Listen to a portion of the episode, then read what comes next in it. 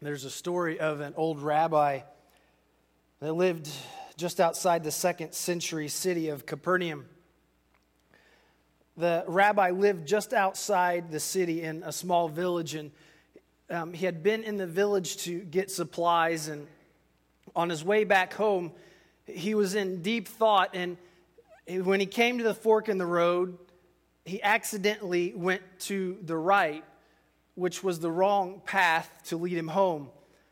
But he didn't realize it until he came to a city wall. And this deep voice came out of the darkness and said, Who are you and why are you here? And the rabbi stopped and he realized that he was outside of a Roman fortress, which was a military barracks. And he realized that it was actually the sentry on duty that was talking to him. And then he realized what he said to him. And he looks up to the guard and he says, How much do they pay you? And the guard just repeats back to him, Who are you and why are you here? And the small rabbi looks up again and says, How much do they pay you? So the guard gives in and he doesn't want to cause any trouble with the rabbi, so he says, Two drachma, which is about $50 in today's money. And the rabbi looks up at him and he says, I will double your salary if you come to my house and you stand at my door outside of my home, and you ask me those two questions every time I leave my home Who are you? And why are you here?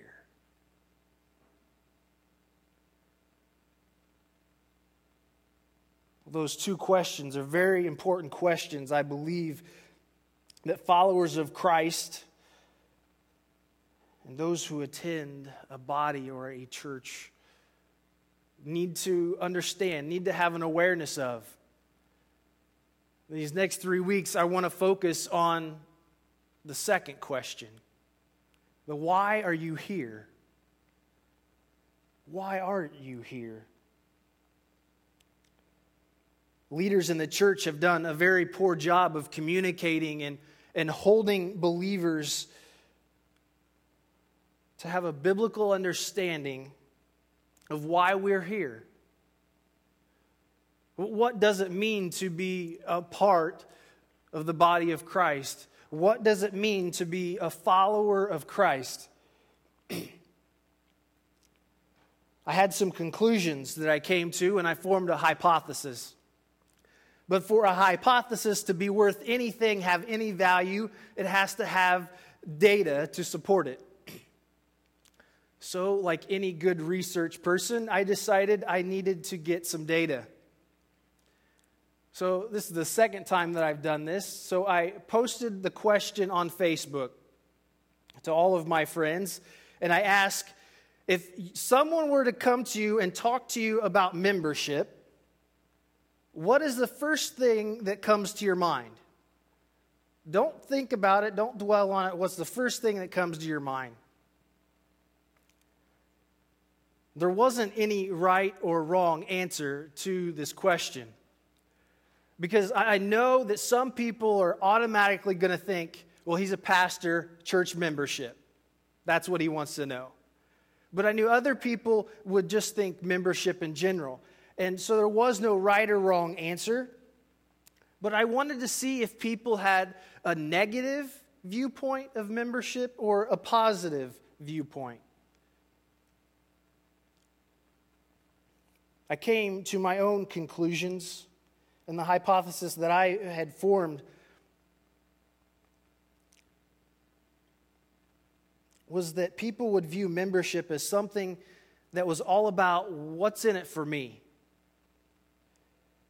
I concluded that people view membership as something to be a benefit primarily for their own life and has very little um, very little, and it has very little to do about anyone else, but it's about what is in it for me. That was kind of my conclusions about membership, the views that people would have about membership prior to me getting results. And so, not only on Facebook, but I also asked some friends what they thought. So, do you think people had a positive viewpoint or a negative viewpoint of membership in general? Church membership, club membership, whatever membership. What do you think? Positive or negative? Exactly. Good call.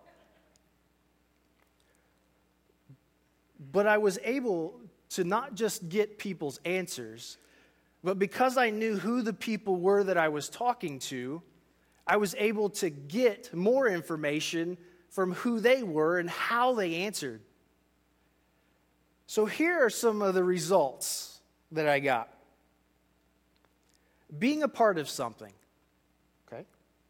To belong to something, a family, teamwork, I love that one. I, whoever said that, I wish they would like preach because that teamwork's perfect. Responsibility, commitment, a contract, fees, benefits, privileges that we receive, entitlement, gym, a gym like gym, not gym, but gym membership, golf. And that wasn't Jim who filled that one out either. Benefits for only those in the organization. Exclusiveness. Part of an elite group. What's in it for me?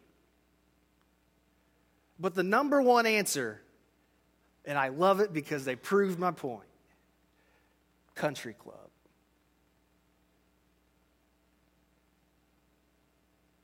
People think of clubs. People think of benefits that we get to receive, that it's about us and what do we get. So as I looked deeper to look at who said these things, I found some results. And here's some things that I learned. The actively involved the more actively involved a person is in their church influenced how they felt about membership. The more active a person was, the more positive their viewpoint of membership. The more active they were in church, the more positive their view of membership. Age had a significant influence on people's viewpoint towards membership the older and longer a person attended a church, the more positive their viewpoint. The younger the person was, regardless of their church activity level, had a negative influence on their viewpoint. So if they the younger someone was, regardless if they attended church or not, they tended to have a negative viewpoint the younger they were. And so, looking at this, we realize that when we use words to define things, we have to think about how people understand them. Because when we say church membership, people are thinking, well, what am I going to have to do? How much am I going to have to pay to be a part of this? So I want us to look at what is membership? What is biblical membership for the body of Christ? I'm convinced that we really don't know. Like I said, pastors have and leaders of churches have done a very poor job of communicating what it is. First, let's look at what membership is not. The first thing membership is not it's not a country club. Membership is not an exclusive thing. All people are welcome. Jesus died for all people, not just for the people who come to church. It doesn't matter who you are. In James chapter 2, starting in verse 1, James writes, My brothers and sisters, believers, believers in our glorious Lord and Jesus Christ must not show favoritism. Suppose a man comes into your meeting wearing a gold ring and fine clothes, and a poor man in filthy old clothes also comes in. If you show special attention to the man wearing fine clothes and say, Here is a good seat for you, but say to the poor man, You stand there, or sit up on the floor by my feet, have you not discriminated against discriminated among yourselves and become judges with evil thoughts? We're, we're not to place value on certain people over other people. The person who pays their tithe is no less important or no more important, no less important than the person who doesn't. Being a member does not make you better than someone else. I was talking with one family who, who belonged to this small country church, and this is actually a family member. And their process for membership is the pastor will ask, So, who would anyone like to be a member of the church? If you do, stand up and you know, raise your hand. So, if someone stands up, the pastor will ask the congregation. You know, he'll ask the person their name, yada, yada, yada. Is there anyone here that believes that so and so should not be a member? Please speak. Of course, this is, no one's ever said anything.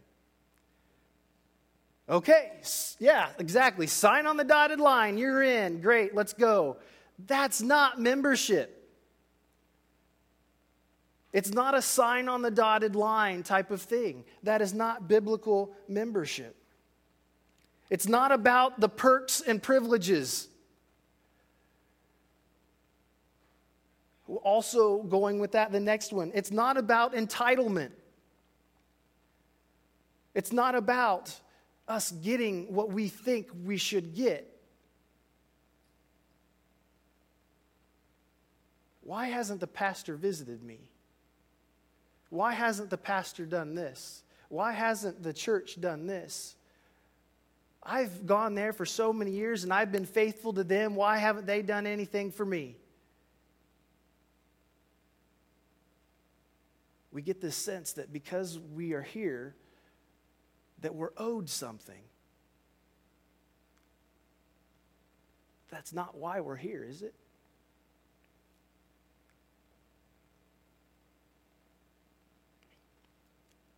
Thom Rainer, who's the president of Lifeway. He says, We join our churches expecting others to serve us, to feed us, and to care for us. That's why I don't like calling church a service. Because there's this mindset that we come to be served rather than to serve. Tithing is not your dues or fees. There are no fees to being in a church and being a member. Tithing is what you do because you believe in Jesus Christ. You do because God commanded us to give our first fruits to Him.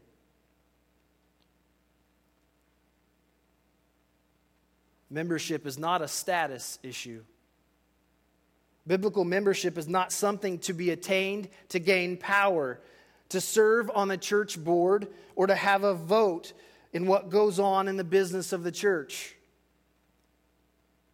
Those who are considered members are not any different than the people who are not considered members. If you are a member of this church and you have been here for 60 years, you have no greater value than the bum that comes in off of the street. Because they have just as much value as you do. don't get me wrong, I'm not saying that you aren't valuable. But I'm saying we need to understand that membership isn't about having power.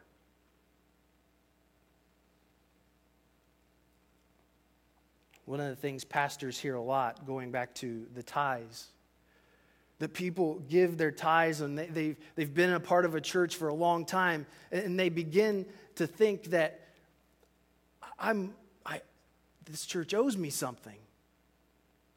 So pastors hear the comments quite a bit. Well, if you don't, I'm going to take my money and go somewhere else.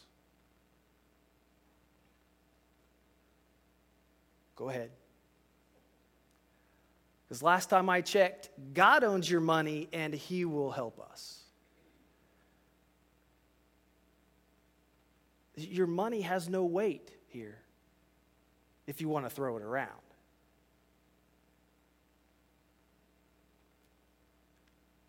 See, it's not about what we're entitled to. It's not a class you take. Yes, I am a pastor, and I just said that. It's not about a class you take. I've struggled with this. Well, if I just teach you all of the church history, the, the, the, the history of Trinity, the history of the United Methodist Church, and you know the doctrines that we stand for, you understand them, okay, thank you, sign on this line. You come before the church, you answer a few questions, bada bing, bada boom, you're in. And then that's it. There's nothing else. But listen, am I saying that we should not understand the history of the church? No. Am I saying that we should not have an understanding of the theology and doctrines of the church? No.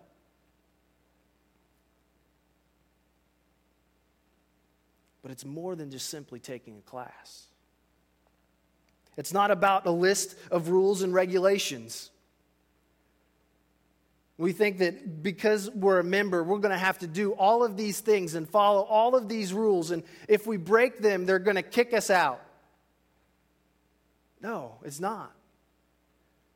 You see, the church, the United Methodist Church, has a book that it's called The Discipline. And a lot of people think that those are the rules that we have to follow. And it, we can't be members if we don't follow those uh, every single one of these rules. But you see they're guidelines.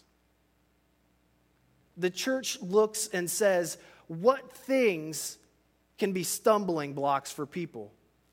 What things and lifestyles do we want people to stay away from so that they can have a, a life focused on jesus christ Not, well, if you do this, you're out. It's funny because we think that the discipline is wrong and we don't like having disciplines because it's a bunch of lists and rules and regulations. But the thing is, if you happen to read this book, it's called the Old Testament. And God gave Moses these rules and regulations. No, he gave him these guidelines to help the Israelites stay focused on God. It wasn't about being a dictator and ruling over people, but it was about keeping them focused on Him. Because God knew if they did these things, if they worshiped other gods, they weren't focused on Him.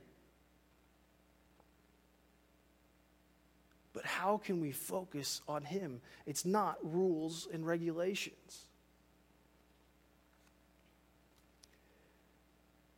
in 1 Peter chapter 2. Peter says, Dear friends, I urge you as foreigners and exiles to abstain from sinful desires which wage war against your soul. Live such good lives among the pagans that though you they, though, uh, that though they accuse you of doing wrong, they may see your good deeds and glorify God on the day that he visits us. It's not about the rules and guidelines that you have to follow, but it's about a lifestyle that glorifies God to the people who don't know Him. Does your life point to God?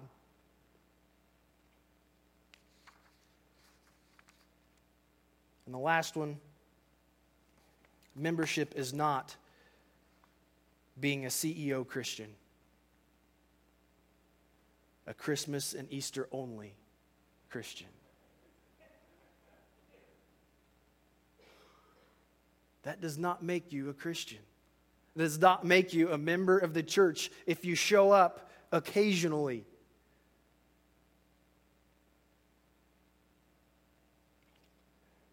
So, what is membership? What is biblical membership? Well, here's what the United Methodist discipline says. And this is after I polished it up and made it all pretty for you so that you can actually understand it, and it's not written in King James. Um, so, here it is I will faithfully participate in the ministries of my church with my prayers, presence, gifts, and services, service, and witness. Got that? Everyone know everything that that covers. Do you understand what that means? I didn't think so. That is so vague. That's like a preschool version of what biblical membership is. And in my opinion, the discipline does a horrible job of it. And yes, I'm being recorded. I did say it. it I don't like it. So let's look at what biblical membership is. The first mark that I see of being the mark of the way, is what I call it. Because the disciples in the first churches that were established, established, they were considered followers of the way. Because it was about the way that they lived their lives, the way that they reflected Christ. It wasn't about being a Christian, it wasn't about being a member, but it was about being a follower of the way. So, the first mark of the way is having faith and believing that Jesus Christ lived and died and rose again. If we can't have faith, if we don't have faith, being a member has really no value to you or any of us. Mark 1:15 Jesus says the time has come. The kingdom of God has come near. Repent and believe the good news. Repent. Turn. To turn away from an old life and to turn toward the new. To have faith must be the center of our life. I, I put this in a triangle to represent the trinity the father son and holy spirit Jesus is not just a good teacher, he's not just a good person. He was not just an ordinary man. He's the way, the truth, and the life. And no one comes to the Father except through him. And it's in believing that statement, it's in believing those words and believing in Jesus Christ that is the core, the foundation of membership. The second aspect of biblical membership is baptism. Baptism is an outward action of an inward transformation. There are some people that will argue with you and say, you have to be baptized to go to heaven. I don't believe that's what it says. You see, baptism was a sign to the people around you of what Christ has done in your life. When the people go down into the water, it's a cleansing of the old person. And when they come up out of the water, it's a symbolizing that the person has become new in Jesus Christ. It's about what Christ has done in you. On August 18th, we're going to have a party. We're going to have a baptism party. We're going to celebrate people outwardly expressing what Christ has done inside of them. And we're not going to do the little dinky little bowl and sprinkle and no, no water gets on you and anything. We're doing the Dunkin' stuff. We're doing the all in, get wet, soaking wet, and Jesus Christ all over you stuff. I don't know where it's going to be yet, but that's to be determined, and it will be on August 18th. So count on it. The third mark of the way is discipleship. To become a learner of Christ. To, to be a person that seeks to know all that they could possibly know about what it means to represent, to resemble Jesus Christ in this world. To want to be Christ. Will we ever attain that? No but we must seek to be like him, to love like him, to listen like him, to see the world like he does, to want to know what his word says, to be a part of other people learning because there are things that you have learned that I haven't learned yet. There are things that you have gone through that I haven't gone through yet. In Acts chapter 2,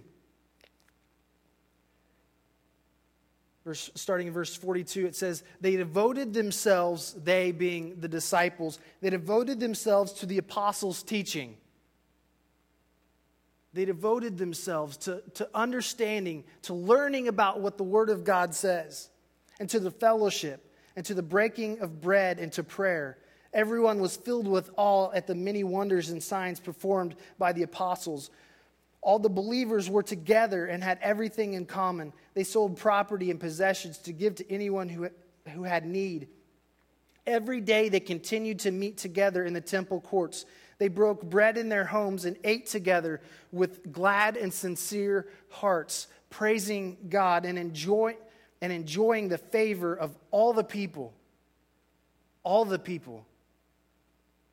Because of who they were as the community, as disciples of Jesus Christ, seeking to love each other, to be part of a community, because they did that, they influenced the people outside the community. people actually liked Christians. Instead of thinking that they're a waste of time. They have nothing good to say. Why go to church? They were interested. They were drawn to the disciples. But then the last part it says, And the Lord added to their number daily those who were being saved. Notice that it does not say that they added converts to their number. They didn't add people that were different than them, they added people who became like them disciples. Note that it doesn't say the apostles made more disciples, but the disciples were making other disciples. That would be like you guys teaching other people what the Word of God said. That would be you guys praying for people who you need you know need prayer even though they're not a believer. It's you guys influencing your neighbors the way I can't. They don't know me. They don't care what I say on Sunday morning, but they're watching you. They care about what their neighbor's doing.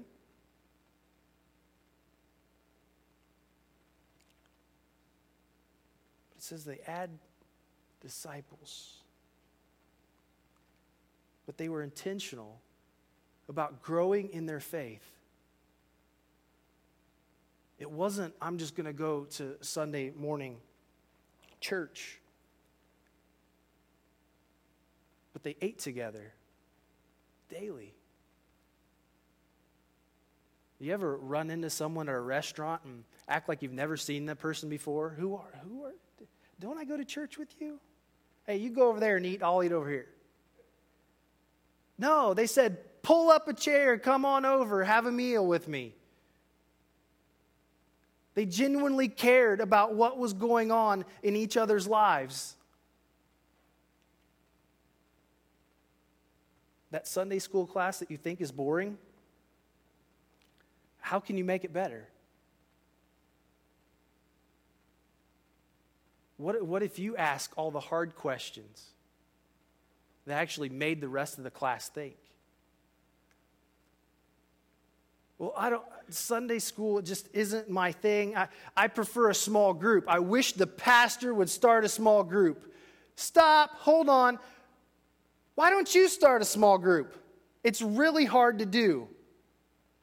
Call up the people you know, invite them over for a cookout. Tell them, hey, we're going to do a little Bible study or we're going to read this book together. Would you be interested? It's amazing when people say yes, especially if you cook food. You don't need a pastor. You are the pastor. You don't need a degree. You don't need a master's. You don't need a doctorate. You can do it. And see, it's when the church does that, it's when the church says, I'm not waiting on that stinking pastor to do something. I'm going to do it. I'm going to be the answer to the problems in this community. That is when the church transforms the community and lives. And then the fourth mark of the way is accountability. You see, they leave this word out of the discipline because it's a scary word. Because you see, we don't want other people meddling in our business because it's my business. You have no right to know or care or anything about what's going on in my life.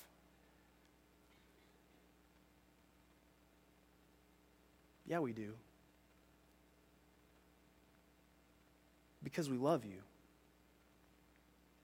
Because we care for you as a fellow follower of Christ. That it hurts us when you stumble and fall. We don't want to see you falling into sin. And so we come alongside you and we say, What can we do to help you? Did you, do you see that you're doing this? Do you see that you're pushing people away or the words that you use are, are hurtful to people. But how do we react? We get defensive and we push people away and we say that you're judging us. Well, the funny thing is, we in the church like to use this thing, we like to throw this out and say, You can't judge me, only God can judge me. Well, the thing is, if you look in the First Corinthians, Paul actually says that the people who judge the people inside the church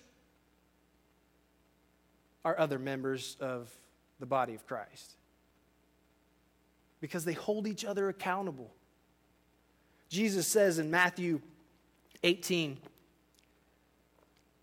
the title in my Bible sums it up perfectly Dealing with Sin in the Church. Jesus says, If your brother or sister sins, go and point out their fault.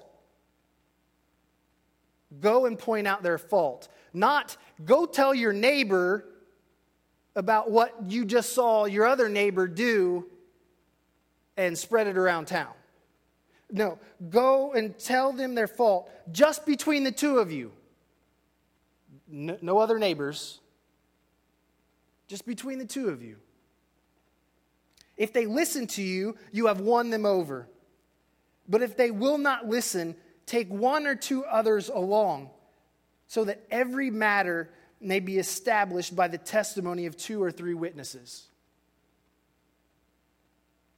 Because if two or three people say, well, this person's just refusing to understand and see that what they're doing is wrong, now you've got two or three people with you saying, yeah, they're not, they're not listening. If they still refuse to listen, tell it to the church.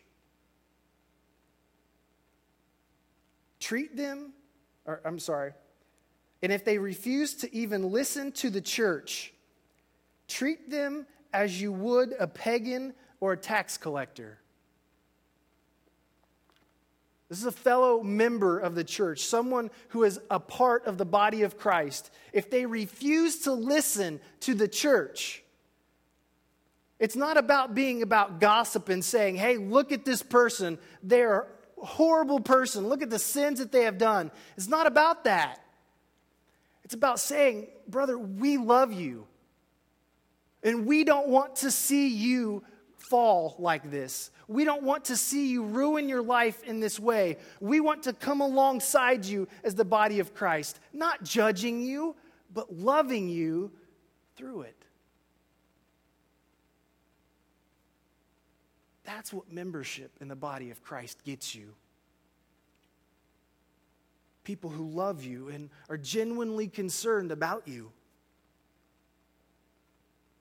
Notice that it does not say that they're no longer welcome in the church. It does not say that you cannot attend church. It does not say that God no longer loves that person. It doesn't say that you no longer love that person. What it's saying is no longer treat them as someone on the inside of the group. They're outside the group now. They're out of your control, they're out of your reach. Love them, care for them, welcome them back with open arms if, if and when they come back. But now, when they sin,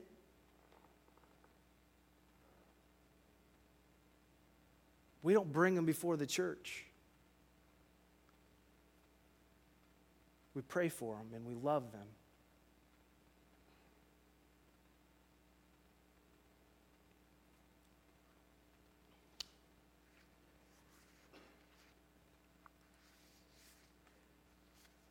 This is just the beginning of what the diagram looks like. Because it's not just baptism, faith, and accountability and discipleship that make you a member. There's more to it than that, and we're going to unpack it because it's way too much for everyone to understand and get today. Uh, I'm still trying to wrap my mind around all of it. But what if membership actually became what it was supposed to be? How would that change the church? How would that change our understanding of why we're here?